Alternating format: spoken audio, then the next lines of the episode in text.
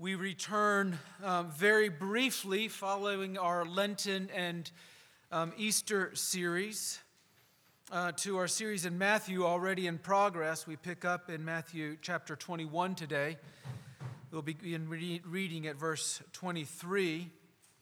I say briefly return to it because next week, um, Pastor Scott Wells, uh, RUF at Covenant College, will be uh, preaching. And the week of, after that, we have another guest, and then we will come back May 14th to this. As you turn to Matthew 21 and verse 23, let me just give you a real quick recap. In, in chapter, the beginning of chapter 21, we have the well known account known as the Palm Sunday account or the triumphal entry, where the king arrives, arriving uh, prophetically upon a donkey coming to establish the promised peaceable kingdom, which will involve judgment upon his enemies and vindication for his faithful followers, the faithful followers of the king. Now, it's important we understand that that's the expectation of the arriving king and the peace that he will establish it involves judgment of his enemies and vindication of his people.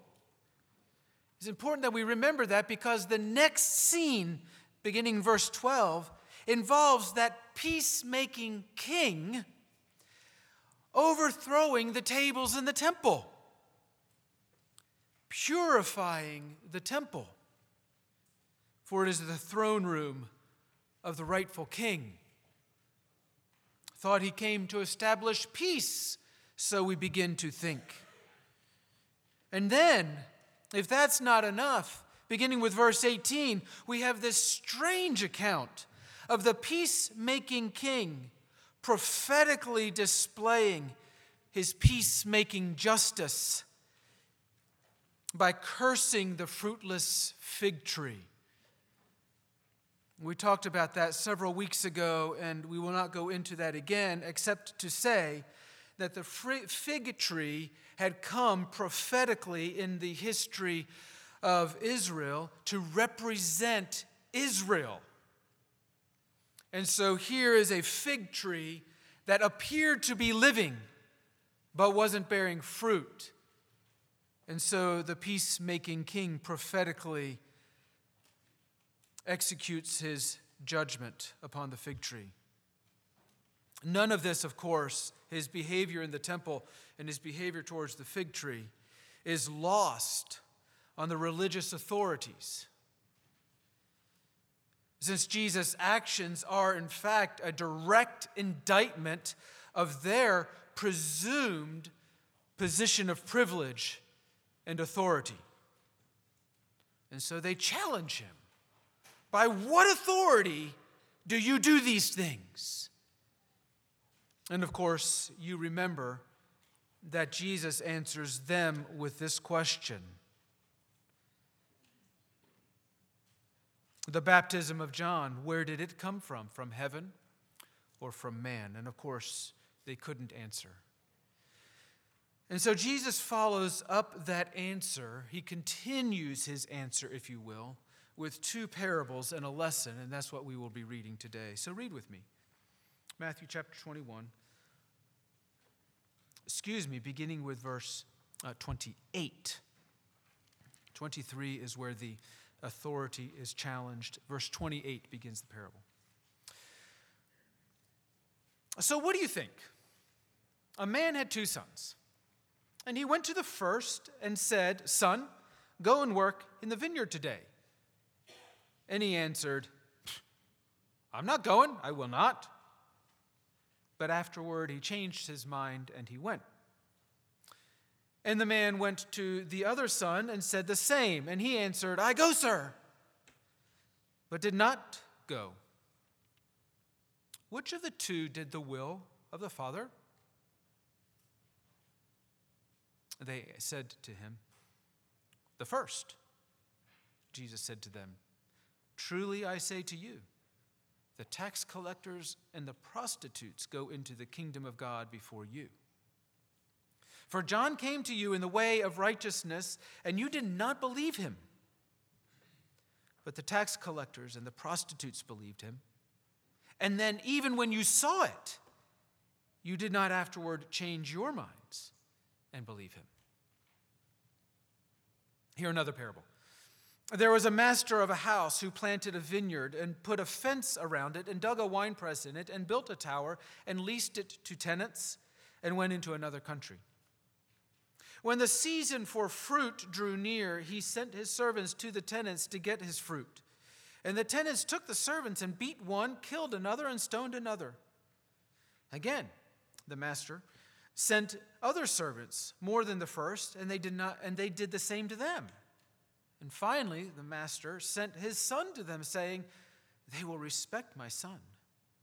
But when the tenants saw the son, they said to themselves, This is the heir.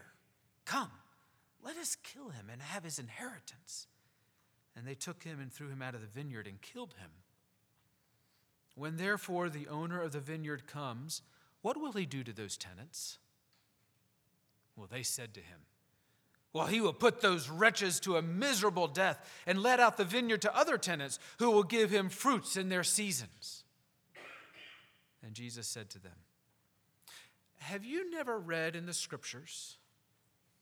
The stone that the builders rejected has become the cornerstone?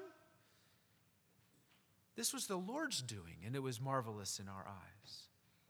Therefore, I tell you, the kingdom of God will be taken away from you and given to a people producing its fruits. And the one who falls on this stone will be broken to pieces, and when it falls on anyone, it will crush him. When the chief is one of the funniest statements in Scripture. When the chief priests and the Pharisees heard this parable, they perceived that he was talking about them. you think? And although they were seeking to arrest him, they feared the crowds because they held him to be a prophet. Brothers and sisters, this is the word of God to us, his people. Today, let us go and ask that by His Spirit He would grant us the courage to hear, strength to believe.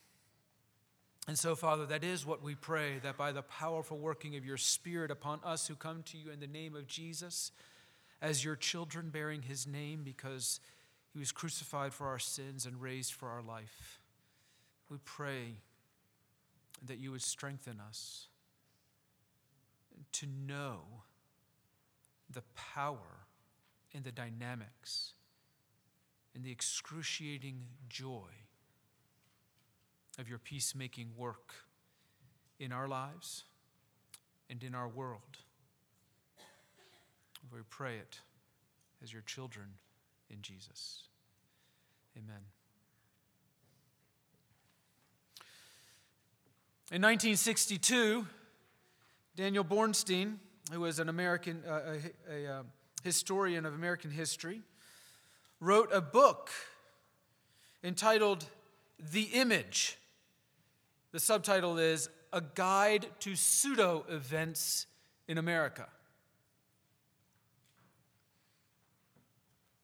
In which he states in one of the introductions that what dominates American experience today is not reality. He goes on then to argue in the rest of the book that what dominates American, the American experience today is some manufactured facsimile that mimics reality while holding it at arm's length. Listen to how he opens the original introduction. In this book, I describe the world of our making, how we have used our wealth our literacy, our technology, and our progress to create the thicket of unreality which stands between us and the facts of life. That might be a 1962 description of the Tower of Babel. He goes on I recount in this book historical forces which have given us this unprecedented opportunity to deceive ourselves and to befog our experience. Of course, he goes on, America has provided the landscape and has given us the resources and the opportunity for this feat of national self hypnosis. But each of us individually provides the market and the demand for the illusions which flood our experience. 1962, 55 years ago, he wrote that. And it seems that it just gets better. We get better. We become experts at deceiving ourselves. To the extent that today, authenticity is all the rage. We're all about authenticity. We're suckers. We're suckers for authenticity. It doesn't have to be authentic, it just has to feel authentic. So desperately do we want authenticity. We want the real thing. We want the original. We gotta be me, we cry. I gotta be true to myself. Don't ever, ever expect me to not be true to myself. That's anathema. It's a cardinal sin. My, for myself, I want the real thing. Not that stuff in the blue and red and white can that some people drink, you know, that tries to desperately imitate the real thing. You know what I'm talking about. I mean, if you want to drink something that is going to eat your insides out, drink the real thing.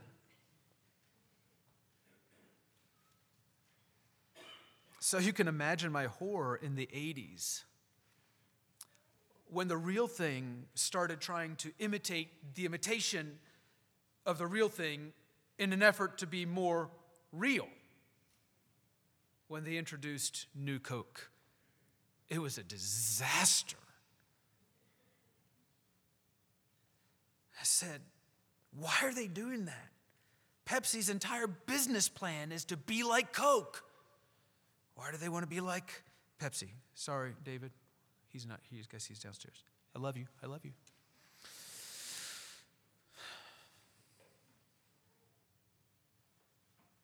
Authentic. Something that is not false, not copied, not an imitation, but the real thing, the original. Imagine the tragic, the tragedy of events in early 2013 in northern London. I mean, this, I don't know if you read it, but it hit the international news scene. Um, patrons of um, the local independent coffee shop, um, Harris and Hoole, had just discovered, they had to bring in counselors. They had just discovered that Harrison and Hoole was but a 40% owned subsidiary of the large national supermarket chain Tesco in England. They were devastated.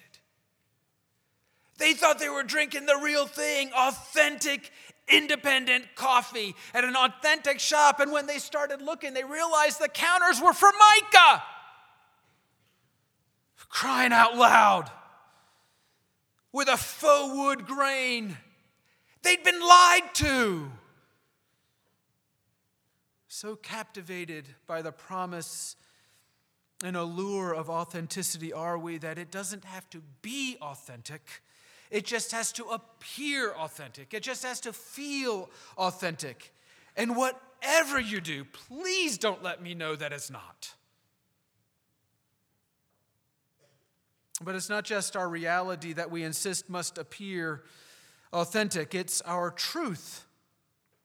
It must feel true, quite aside from whether it is or is not true. It must feel true. If it doesn't feel true, if it doesn't feel right, if it doesn't feel authentic, well, then it's not. Which is exactly what Stephen Colbert in 2005 was getting at when he introduced into or reintroduced into our lexicon with a retooled definition truthiness. Truthiness. Isn't that a great word? Truthiness. Truthiness is a quality characterizing a truth that a person making an argument or assertion claims to know intuitively from the gut or because it feels right without regard to evidence, logic, intellectual examination, or facts.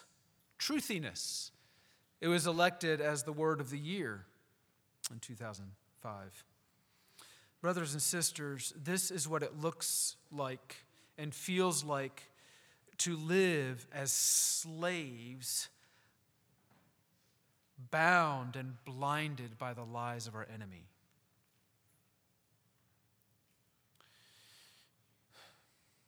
It is the state of humanity since the garden, this addiction we have to the appearance of truth without its substance, to the appearance of authenticity without the authority of authenticity.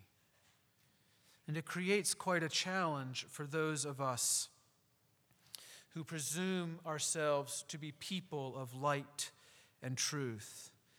Our culture's highest good is the absolute freedom to be authentic, to be ourselves, to be true to ourselves without external pressures, to discover our inner passions and our inner person and the freedom from all pressure and limitations.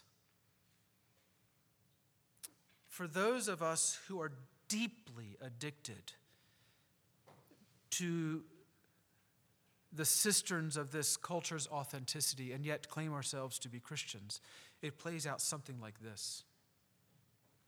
To live faithfully, so we think, as a disciple of Jesus is to have received permission, to have received justification from the big man himself, and so to have received the necessary grace and space to live as I see fit in my own eyes.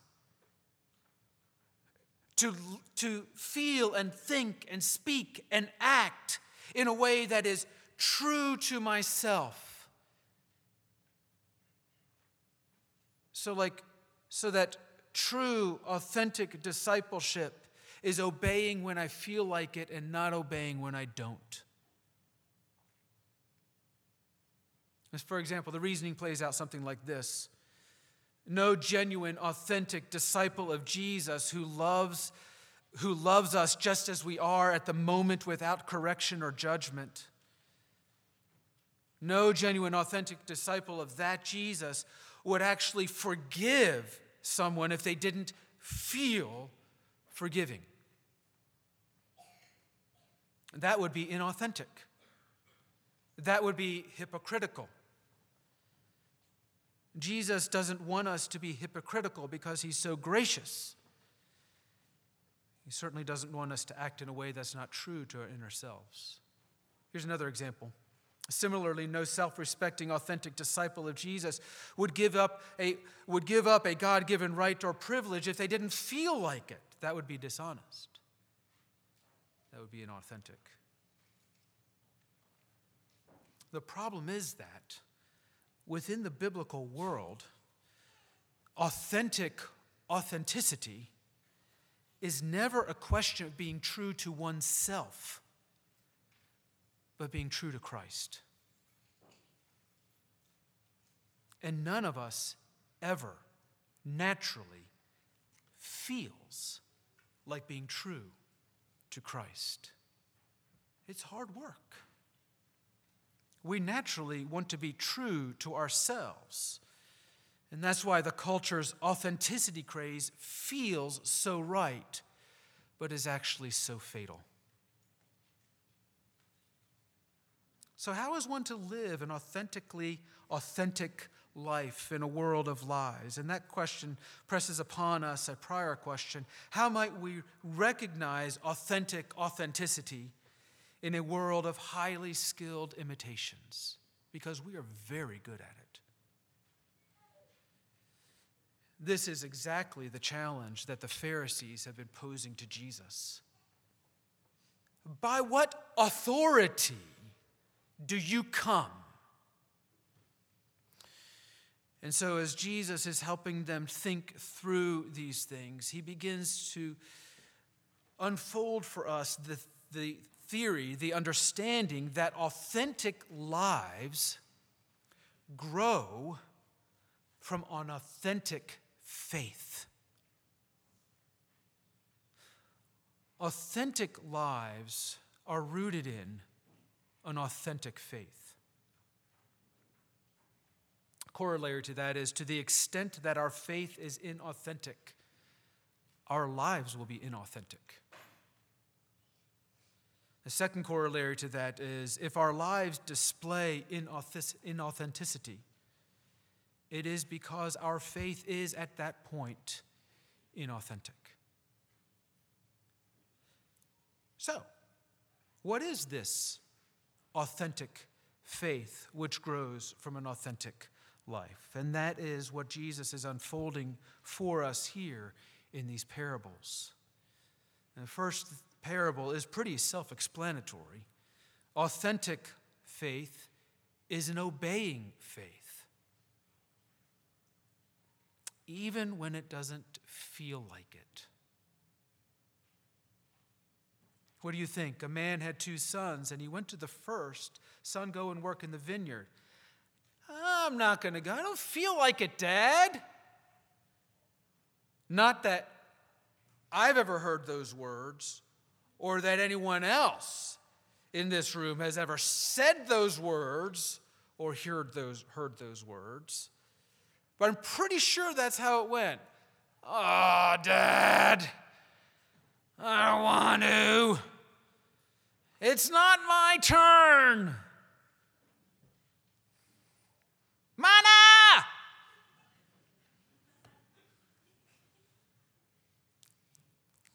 I had to say it. Sorry, guys.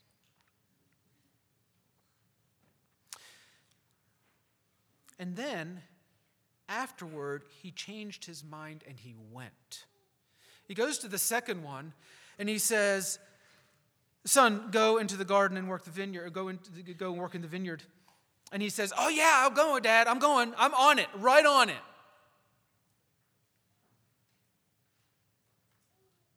Fifteen minutes later, uh, son, yeah, yeah, right on it. As soon as I finish this game, Dad uh, son, Yeah, I didn't tell you when I was going, I just said I was going. And in the end, of course, doesn't go. We know the story. Which of them obeyed? It's not the one who said he would go and didn't. It's the one who said, No, I don't want to do that, but did. That's authenticity. He doesn't want to, but because of his love for the Father, he does go. Right? And so then Jesus immediately applies it. I say to you, who is he speaking to? He is speaking to the ones who are challenging his authority because his authority is challenging theirs. He's speaking to the Pharisees and he's saying, I say to you, look. These tax collectors, the worst possible kind of sinners, and these prostitutes, the worst kind of worst possible kind of sinners, they are going to enter the kingdom because they have their entire lives been saying, I will not go, I will not go, I will not go. And when John the Baptist came and they and he said, Repent for the kingdom of God is at hand, they said, Now I will go. And they go. Matthew himself is testimony of this. Later, of course, that great convert, that great Pharisee convert, Paul, who spent his entire career saying, I will not follow that Jesus. In fact, I will destroy all of his followers, now follows.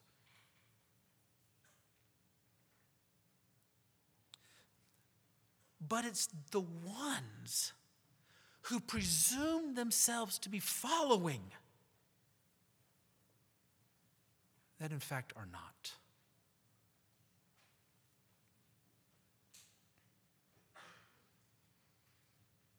Authentic faith obeys the word of the Father, even when it doesn't feel like it, because it recognizes the Father. It recognizes that the Father's authority trumps my feelings.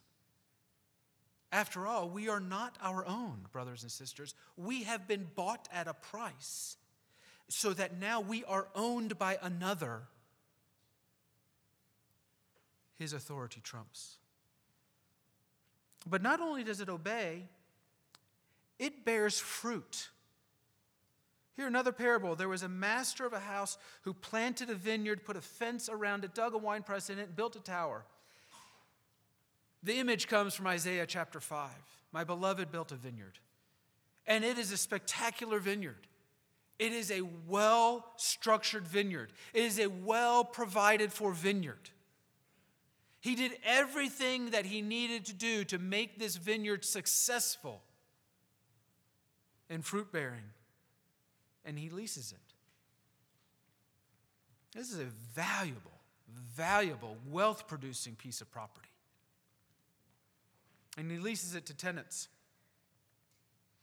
And when the season for fruit drew near, and it's important that you hear the echo of what has gone on previously in chapter 21. Remember the fig tree that was not bearing fruit? You need to be hearing that because this language of fruit is appearing all the way through this chapter. So when the, so when the season for fruit drew near, he sent his servants to the tenants to, to get his fruit. You know the story. This tenants took the servants, beat one, killed another, stoned another, and they did the same to a second set. And of course, you hear unfolding, don't you, the history of Israel and their response to the prophets. Their response to Isaiah, their response to Jeremiah, their response to the prophets that came before and the prophets that came after.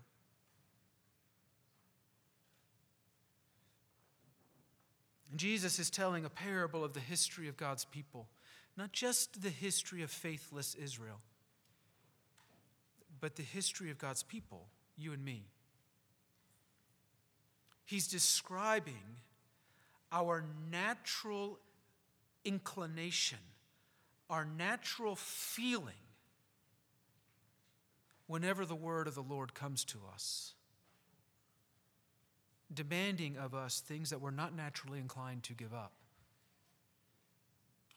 our natural inclination is to beat the messenger, to kill the messenger, to stone the messenger. Because we don't like the message. Because we believe that the message is seeking to seize from us something that is rightfully ours or something that could be ours, as we see. Their motives become clear. Finally, he sent his son. Surely they will respect my son. And of course, the irony here is the son has come. The son is speaking now to the tenants. And the son is saying to the tenants, What you will do here is what will unfold in the next 72 hours. Come, this is the heir. Let us kill him, and we will have from him his inheritance. And so they took him, they throw him out of the vineyard, even as a few days later they would throw him out of Jerusalem, and they killed him. And so Jesus says, So, when the master, when the owner comes, what will he, what will he do? Well, they will put those wretches out. They will put those wretches to a wretched death is how they describe it um, more precisely, and let out the vineyard to other tenants. They're so caught up in the story of the parable, they don't realize that they've just indicted themselves, even as we often do. Have you ever noticed yourself doing that? Talking about someone, and they should do this, they should do that. Oh, that's horrible.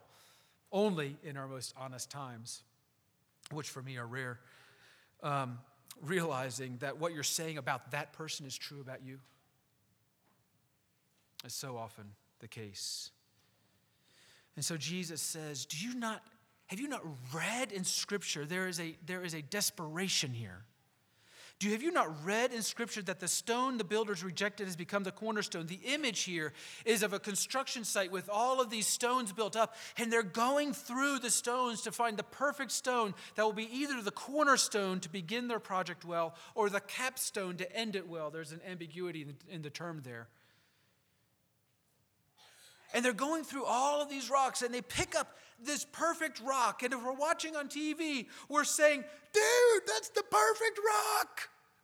And they all look at each other and go, eh. And they throw it away. And so their building is a disaster because they have rejected the perfect rock. That's what it's about. That's what that is about. And in the same way, I tell you, the kingdom of God will be taken from you and given to a people who produce its fruit. There's that word again. The one who falls on this stone will be broken to pieces. Authentic faith obeys and bears fruit. It's worth reflecting what does faith that does not bear fruit look like? And this is where this past this message gets a little bit um, sensitive. Because keep in mind, he was talking to the regular church attenders and the pastors and the theologians.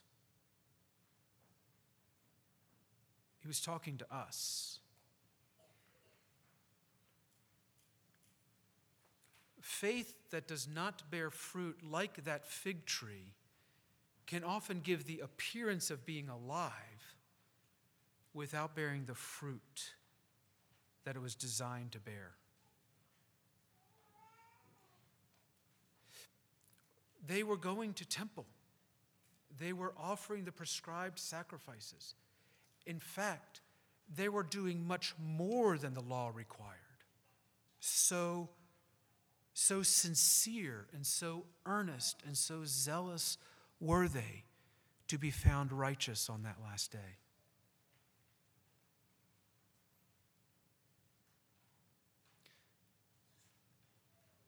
But they weren't loving and they weren't forgiving and they weren't caring. They weren't being gentle one with another. I'm describing the fruit of the Spirit, you see. They, they looked like that fig tree, like they were alive and well. And yet, the fruit that the fig tree was designed to produce was not there. Brothers and sisters, it is important that we begin to ask ourselves the question what does, my, what does authentic faith look like? And to ask ourselves the question is my life bearing the fruit of authentic faith? What does that mean?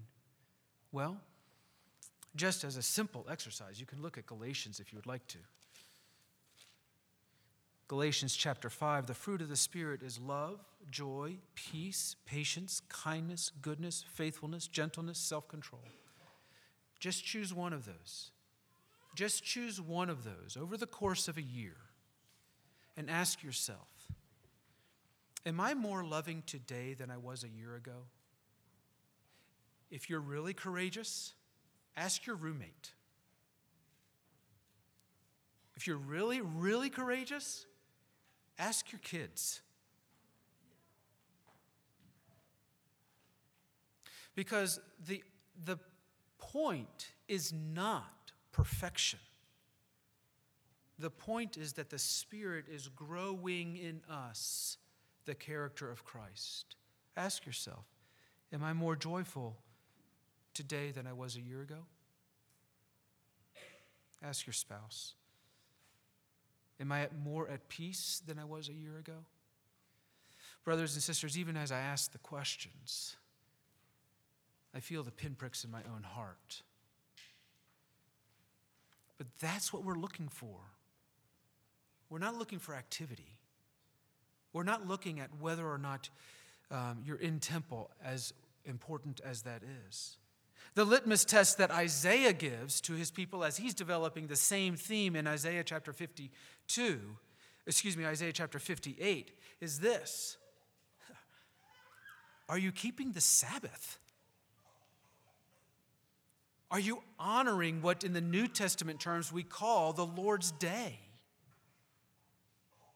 Are you actually are you actually honoring it and celebrating and participating in the riches that are yours by the resurrection of Jesus on the Lord's day? The riches of fellowship together one with another on the Lord's day, feasting upon it, giving yourself away in sacrificial service, one to another, even to strangers and enemies. But not only does authentic faith is, is authentic faith obeying faith, it is also and bearing fruit, it also recognizes and rejoices in the presence of the Son. You see, what are the tenants looking for in the second parable? Dude, if we knock him out of the way, we can have all of his riches for ourselves.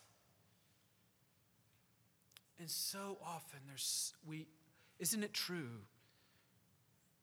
that in our culture so many of us come to Jesus not because he's Jesus, but because of what we can get out of him. You see, brothers and sisters, our inheritance is Jesus. That's why Paul says to the Colossians, fix your eyes on Jesus. That's why Paul, when he writes to the Corinthians, says, When I came to you, I came to make known to you nothing other than Jesus and Him crucified. Because, brothers, it's hidden in Jesus are all the riches of wisdom and understanding, courage and peace and hope that we so desperately long for. Our culture tells us just what these tenants believed. If we can knock Jesus out of the way, we can have it all. Brothers and sisters, it's the lie straight from the, from the garden. If you, if you do an end run around the master of the garden, Adam and Eve, then you can have it all. All that stuff that he has, and more besides that he's not even telling you about. It's the same pattern. And the, and the lie of our culture is the same pattern. Throw away all authority, all external constraints, so that you can have it all. Go for the gusto. But, brothers and sisters, is a lie. It is fatal. And it leads to hell.